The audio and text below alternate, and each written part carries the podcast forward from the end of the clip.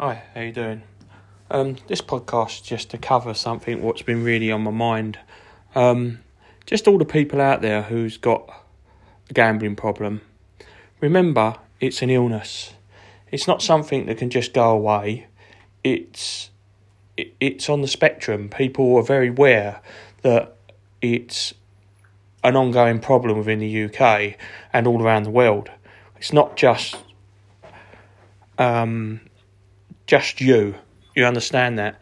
It's when I say it's an illness. Um, when people say that someone said to me when I done break even, um, they said to me it's like being a heroin addict coming off of heroin because it's always on your mind. It's always going to be there. It's always going to be at the back of your head saying, "Do it, do it, do it." So even if you're in recovery, you've you've got your trigger, and that's what they're saying is, is if you can find your trigger, you're halfway there.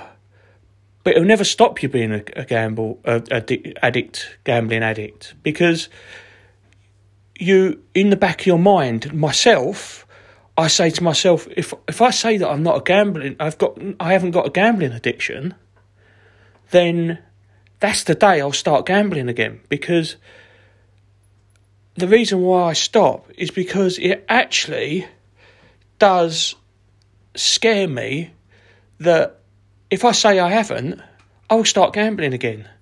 And I'm not just letting myself down, I'm letting my family down. I can't, you know, I'm letting people down who listen to my podcast. But I can't go back to doing it anymore. It, it just, it, it makes me feel physically sick. I just, I, I look online and you see all these people just pummeling money and they just can't stop. It, it's just, it's just craziness you know, and it's not just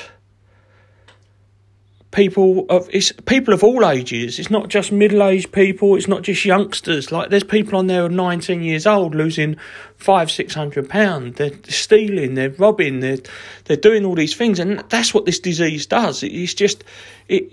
It, it's not like a flu. It's not like anything else. It's just it's just not. It's just just honestly it just it's destroying people and that's what's been on my mind over the weekend, and I just want to.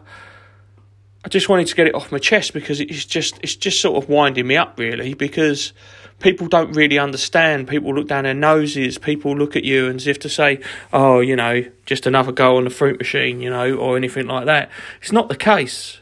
It's just not the case. It, it's more the fact is that it's, you know, when you're playing with credit cards online, it's not real money. It doesn't seem like real money. But when you're in the pub and you're spending £20 in a fruit machine, you lose it, you think, fuck this, I ain't doing that again. Because my night just become a £60 night and not a £30 night, you know, because you've just wasted money. You didn't have a couple of beers and a kebab on the way home.